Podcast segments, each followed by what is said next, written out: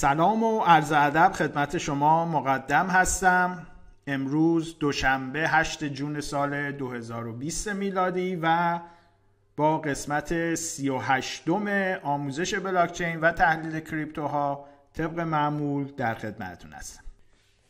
یک دوستی چند تا انتقاد و سوال مطرح کرده بودن. این سوالات و انتقاداتی که شما میفرستید من دسته بندی می‌کنم بسته به بحثمون چون بعضی جاها واقعا به بحث مربوط نمیشه. می‌گذارم جاهایی که مربوط هست و نزدیک هستیم به اون قسمت از درسی که می‌خوایم بدیم. اونجا مطرح می‌کنم که خیلی هم از مبحث پرت نشیم. این دوستمون انتقاد کردن. اولا راجع مطلبی که ما گفتیم راجع تحلیل تکنیکی و فارکس متا تریدری و اون قسمت از ترید که ما توسط لیورج انجام میدیم. و در ویدیوهای قبلی گفتیم که مخصوصا وقتی شما از طریق لیورج معامله می‌کنید ترید می‌کنید این ازش پول در نمیاد و شبیه به قمار میشه. گفتن که ایشون گفتن آخه این چه وضع آموزشه که همه راههایی که خودتون نتونستین پول در بیارین رو میگین که ممکن نیست. وقتی خودتون بلد نیستید یا بلد نبودید کلا نگید نمیشه. بگید من نتونستم. پاسخ این دوست عزیزمون این هست که خب اتفاقا حالا خود من شخصا از فارکس متا تریدری ضرر نکردم که بخوام بیام اینجا بگم حالا چون من ضرر کردم پس این به درد نمی‌خوره و شما هم انجام ندید و ضرر کردن باعث دید بد من نسبت به این نوع از معاملات نبوده. دوستان قدیمی بازار حتما خاطرشون هست و می‌تونن تایید کنن که یک تالار گفتگویی بود به نام تالار گفتگوی سرمایه که یک تالار قدیمی و تخصصی بود راجع به فارکس و بازار سرمایه. فکر می‌کنم حدود سال 1384 یا 85 بود چون دقیقا خاطرم نیست که یک topic آموزشی من داشتم اونجا. و البته خب این سایت بعدا به علت غیرقانونی اعلام شدن فارکس کلا این تالار جمع کرد و الان دیگه نمی‌دونم باشه یا نباشه اما اون مباحث مربوط به فارکس خودش رو جمع کرد. اما تو همون topic آموزشی فارکس که ما روش های trade و اینها رو آموزش می‌دادیم فکر می‌کنم سال 84 بود یا شاید هم 85 برای توضیح بهتر دروس ما یک حساب 50 دلاری واقعی تو یکی از این broker های MetaTrader ی باز کردیم و username password ش هم در واقع اینوستور پسوردش رو در دسترس همه دوستان قرار دادیم که بتونن چک بکنن ترید ها رو. و شروع کردیم در مدت 6 ماه حساب رو رسوندیم به بالای 130 هزار دلار. یعنی از 50 دلار ما حساب رو رسوندیم به 130 هزار دلار که اکثرش هم از طریق تریدهای اتوماتیک و با اکسپرت ادوایزر بود. البته بماند که اون داستان کلی باعث دردسر و بیچارگی من شد واقعا بعدش. و یه داستان جالبی داره که من حتما یه روز کامل تعریف می‌کنم چون خیلی تجربیات فکر می‌کنم ارزشمندی توش هست برای دوستانی که توی این کار هستن. قبلا توی ویدیوها گفتم که ضرر در بازار واقعا یک نعمت هست و باید در ستایش از زیان در بازار سرمایه ما قصیده ها به سراییم از اونجا که وقتی ضرر می‌کنید خب طبعا شما خیلی اقلانی تر رفتار می‌کنید خیلی متواضعانه تر رفتار می‌کنید خیلی محتاطانه تر رفتار می‌کنید. تا وقتی که سود می‌کنید تو بازار اون هم سودهای آنچنانی و این سودی هم که ما به طور عمومی نشون دادیم اون زمان حدودا شاید 15 16 سال پیش کلی بدبختی و فلاکت و شرمندگی برای ما ایجاد کرد متاسفانه که داستانش مفصل هست در حوصله این برنامه امروزمون نیست ولی حتما یک جلسه می‌ذارم راجع بهش صحبت می‌کنم و همونطوری گفتم خیلی تجربیات ارزشمندی فکر می‌کنم برای دوستان جوونمون خواهد داشت. پس وقتی من میگم فارکس متا تریدری با لیورج قمار هست و سعی نکنید طرفش برید به علت سود کردن یا سود نکردن خودم نیست. یعنی این بحث اصلا ربطی به اینکه حالا من سود کردم تو این بازار یا سود نکردم نداره. تا این حد هم شکر خدا منطقی هستم که مثال مربوط به خودم رو نخوام تعمین بدم به همه. مثلا بگم چون من ضرر کردم پس این بازار سود نداره یا چون من سود کردم مثلا این بازار خیلی سود زیانی داره. شاخص رو خودم قرار ندادم واقعا توی این بحث. مثل هر جای دیگه اگر بخوایم منطقی صحبت کنیم خب این بازار هم مثل هر بازار دیگه ممکنه برای یک سری سود داشته باشه برای یک سری ضرر داشته باشه. اون کسایی که میان میگن ما سود کردیم خدایی نکرده ما جسارت نمی کنیم که بگیم آقا شما دروغ میگی نه سود کردی و راستم هست. و خب اونایی هم که ضرر کردن که به هر حال ضرر کردن. اما شما یک نکته ای رو دوست عزیز نادیده نگیرید لطفا تو این مورد. من از حدود سال 2004 که اون موقع یک گروه یاهو داشتیم ما به همین نام فرهاد اکسچنج و کار رو شروع کردیم. خب اون گروه یاهو هست هنوز توی اینترنت با حدود 2000 عضو. هنوزم هست و ما از سال 2004 خب اومدیم توی این کار exchange الان دیگه 16 و میره توی 17 سال که توی این business هستیم. و خب کارمون هم به طور عمده exchange بوده دیگه. از e-gold و و نمی‌دونم Liberty Reserve شما بگیر و بیا جلو. حالا الان هست که دست زیاد شده. اون موقع سه چهار نفر بیشتر. حالا تعداد دقیقشون رو نمی‌تونم به یاد بیارم ولی واقعا سه چهار نفر بیشتر نبودن توی این business تو کل ایران.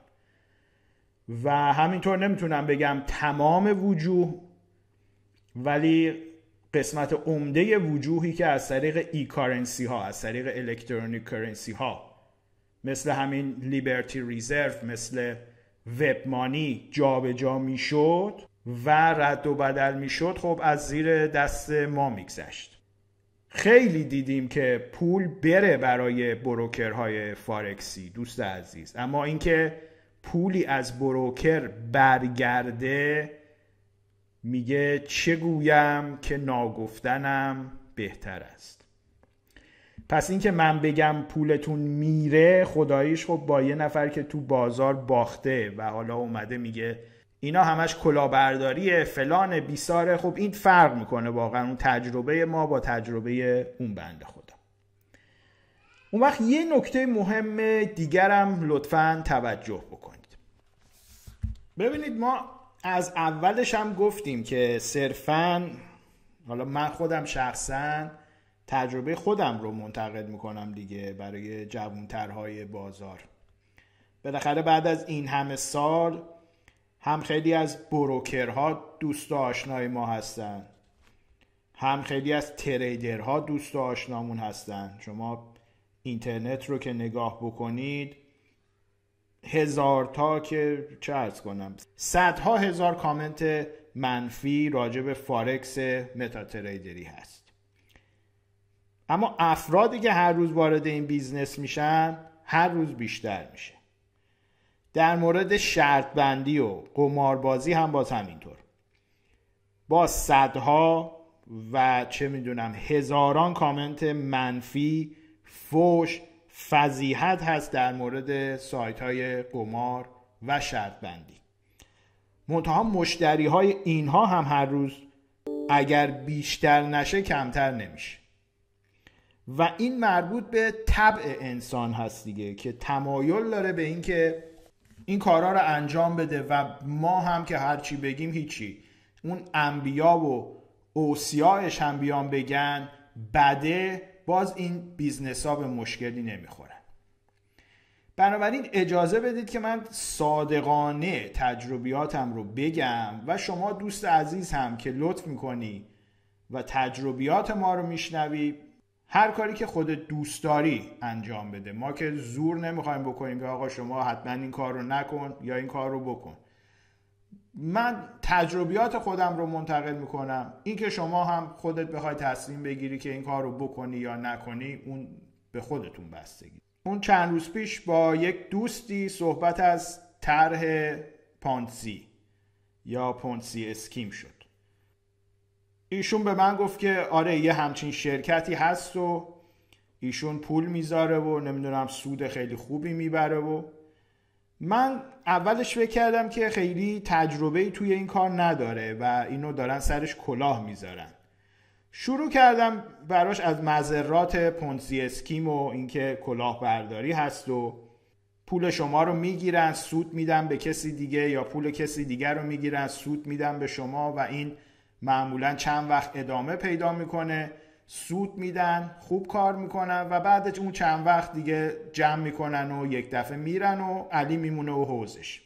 یعنی من پیشورزم این بود که این بنده خدایی که من دارم باش صحبت می‌کنم تو باغ نیست و تصمیم داشتم که روشنش بکنم که قضیه به چه صورت هست. منتها حرف من که تموم شد یه حرفی زد ایشون که آب پاکی رو ریخ رو دست ما و فهمیدم اونی که از پونسی اسکیم چیزی نمی‌دونه خود من هستم نه اون بنده خدا. گفت که پونسی اسکیم یک کلاهبرداری جمعی هست که سودش میره تو جیب کسایی که در ابتدای طرح وارد شدن. یعنی یه بنده خدایی میاد یه طرح پونسی می‌زنه شروع می‌کنه به پول گرفتن از ملت. همینطور کسایی دیگه میان جزو طرح پول میارن سود می‌گیرن پول میارن سود می‌گیرن. اونهایی که تازه وارد طرح شدن خب سودهای خیلی خوبی می‌گیرن. یه دفعه ماهی نمی‌دونم 50 درصد 100 درصد پول می‌گیرن. پول خیلی خوبی می‌گیرن. و بعد اون آخریا فقط این بسط ضرر می‌کنن دیگه. اون آخریایی که آخر طرح اومدن و طرف دیگه می‌خواد جمع کنه بره اونها متضرر هستن و اونایی که اوایل کار اومدن نه تنها متضرر نیستن که اتفاقا سودهای خیلی خوبی هم می‌کنن. البته به شرط اینکه به موقع پولشون رو وردارن و برن. خلاصه این بنده خدا در کمال تعجب من گفت که آقا ما خودمونم می‌دونیم این طرح پانسی آخرش کلاهبرداریه. اما اگر کسی زرنگ باشه قبل از کلاهبرداری و تو اون اوایل طرح وارد بشه خب سود خوبی می‌تونه ببره. ضررش هم مال کیه؟ مال کسایی که آخرای طرح وارد میشن و دیگه پولی نیست و طرف می‌خواد جمع کنه بره. داغ و درفش و انگ کلاهبرداریش هم میمونه برای کی؟ برای اون ادمین طرح و اونی که اون طرح رو راه انداخته. چون اینایی که اومدن سود خوبی هم بردن که کاری نیستن. میگن آقا ما که کاری نبودیم چه می‌دونستیم اینطوری می‌خواد بشه. کی گناهکاره؟ اونی که طرح رو راه انداخته. خب وقتی یه همچین حالتی هست چرا یه شخص نباید اون اوایل وارد طرح بشه؟ و واقعا این توضیحات رو به من داد انگار که یک پار آجری باشه یه دفعه به کله من بخوره. من رو از گمراهی خارج کرد واقعا ایشون با این توضیحات منطقی و مکفیش. چون واقعا من خودم تا حالا متعجب بودم که چطور همه می‌دونن یه طرحی کلاهبرداریه. همه جا داره اعلام میشه آقا این مثلا فلان شرکت پانسیه این فلان سایت پانسیه. بازم همه میرن سرمایه گذاری می‌کنن اونجا. و آگاهانه هم واردش میشن و اصلا ازش طرفداری هم می‌کنن. و به این ترتیب آگاهانه وارد یه طرحی میشن که یه کلاهبرداری جمعی هست. یعنی یه کلاهبرداری که حالا آگاهانه و یا ناآگاهانه عده زیادی توش دخیل هستن و برای خودشون هم هیچ زیانی نداره چون گناه ها آخرش میفته گردن اونی که طرح رو ابتدا رو انداخته و به اسمش هست و صرفا یک مقدار هوش و یه مقدار درایت که به خرج بدن و نیفتن آخر تر که دیگه موقع کلاهبرداری و موقع برداشتن پولا هست باقیش همه سود خواهد بود برای اینها و سود. اما اینکه آیا این کار اخلاقیه یا خیر ظاهرا اصلا در معادلات دوستان ما محلی از اعراب نداره. پس می‌بینیم واقعا صحبت ها و نصیحت ها و ابشار ها و انذار ها تأثیری نداره و کسی که بخواد یک راهی رو بره میره و شاید گاهی حتی اگر از عینک اونها ما بیایم به وقایع نگاه بکنیم مثل همین طرح پونزی یک منطق سخت و تیز و تلخی هم پشت کار باشه.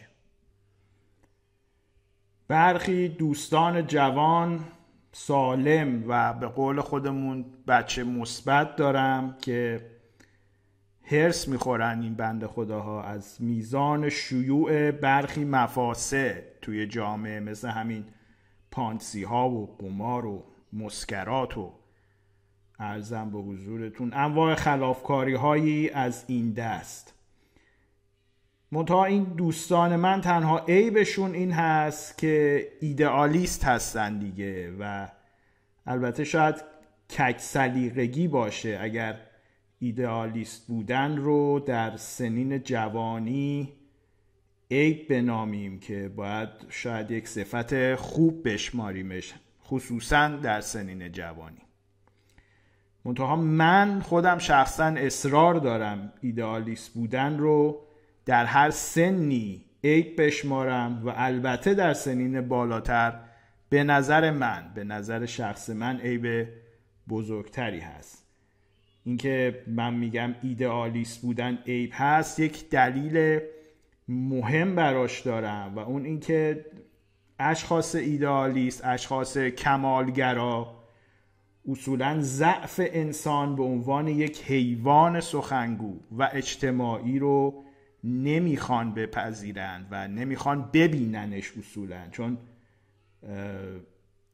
دیدن ضعف ها براشون قابل قبول نیست و به تدریج میشن مثل همون کپکایی که سرشون رو زیر برف می‌کنن تا با واقعیات جامعه روبرو نشن. از همین رو هست که یه شخص ایدئالیست اشخاص عملگرا اشخاص رئالیست رو هم نمی‌بینه و نمی‌خواد قبول بکنه که اینها هم وجود دارن اینها هم راه حل هایی دارن اینها هم دقدقه اجتماع رو دارن اما با یک راه دیگه با یک روش دیگه. یه شخص وقتی که ایدئالیست میشه نمی‌خواد بپذیره که اشخاص دیگه که عملگرا هستن پراگماتیس هستن هم شاید راه حل دارن و شاید راه حل های بهتری از اونها داشته باشن برای حل مشکلات اجتماع. آقا و خانوم ایدئالیست و بچه مثبت و مکتبی ما دوست عزیز به همون خدایی که شما میپرستی دیگران به خصوص همون رئالیست ها همون پراگماتیست ها دیگران منظورم همون کسایی است که نوع تفکری غیر از شما دارن. اونها هم درد مردم رو دارن. اونها هم می‌خوان که فساد کمتر باشه و اوضاع همه بهتر باشه و همه خوشحالتر باشن. منتها روششون با روش شما متفاوت هست.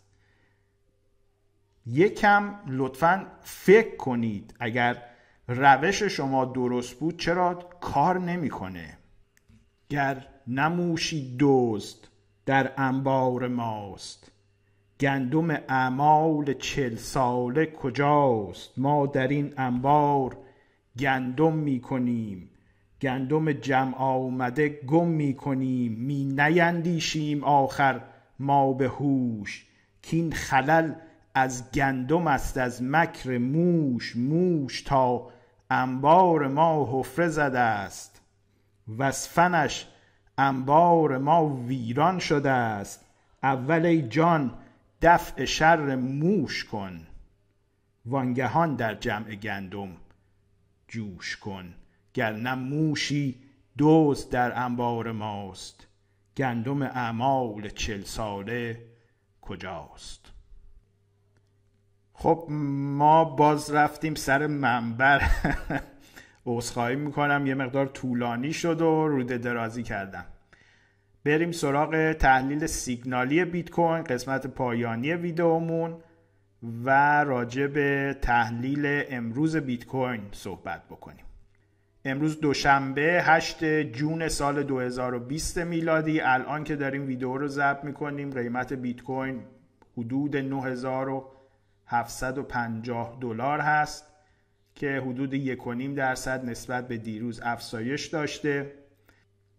شاخص فیرنگریدمون اوضاعش خوب هست. شاخص های بنیادیمون بیشتر بیریش هستن به سمت پایین اما نرم افزار الویو و اون تئوری موج الیوت که بر اساس سیکل ها هست در ایزی ها و در ترنت ها آب هست. منتها نسبت آر به آرمون اینجا خیلی زیاد هست. وقتی که نسبت آر به آر زیاده یعنی نسبت ریواردمون به ریسکمون خیلی زیاده. این عدد وقتی که معمولا از 8 9 10 بالاتر می‌زنه همون اصطلاحی هست که توی انگلیسی بهش میگن too good to be true. یعنی انقدر خوبه که نمی‌تونه درست باشه. اینکه شما مثلا فرض کنید ریسکتون رو بذارید 100 pip بعد reward تون رو بذارید 1400 pip. خب این معمولا درست نیست. حالا نه اینکه کاملا نادرست باشه اما معمولا درست نیست خصوصا وقتی که شما یک ویو دو رو دارید توی موج الیوت که یک wave correction هست دیگه جزو موجهای اصلیمون نیست و جزو موجهای کارکشنمون هست. اما به طور کلی از نظر تکنیکی به نظر میاد که بازار به سمت بالا هست. همونطور که قبلا هم گفتیم اوضاع بنیادی بیت کوین هم بد نیست و ما انتظار داریم که بتونیم تا 11 هزار دلار با بیت کوین بالا بریم. البته مواظب هستیم که اگر به سمت پایین بیاد بتونیم سریعتر ببندیم و ضرر کمتری رو ایجاد بکنیم. اگرچه در حال حاضر stop loss مون 9000 دلار هست یه position خرید داریم از هفته قبل در 9500 دلار خریدیم. اگر بیت کوین بتونه بیاد بالای 9800 دلار و اونجا بتونه لاقل مدتی رو سر بکنه به نظرم stable تر خواهد بود برای اینکه قدرت کافی رو بگیره به سمت بالا بره. اگر نه خب ممکن هست که یک ریزش هم داشته باشیم.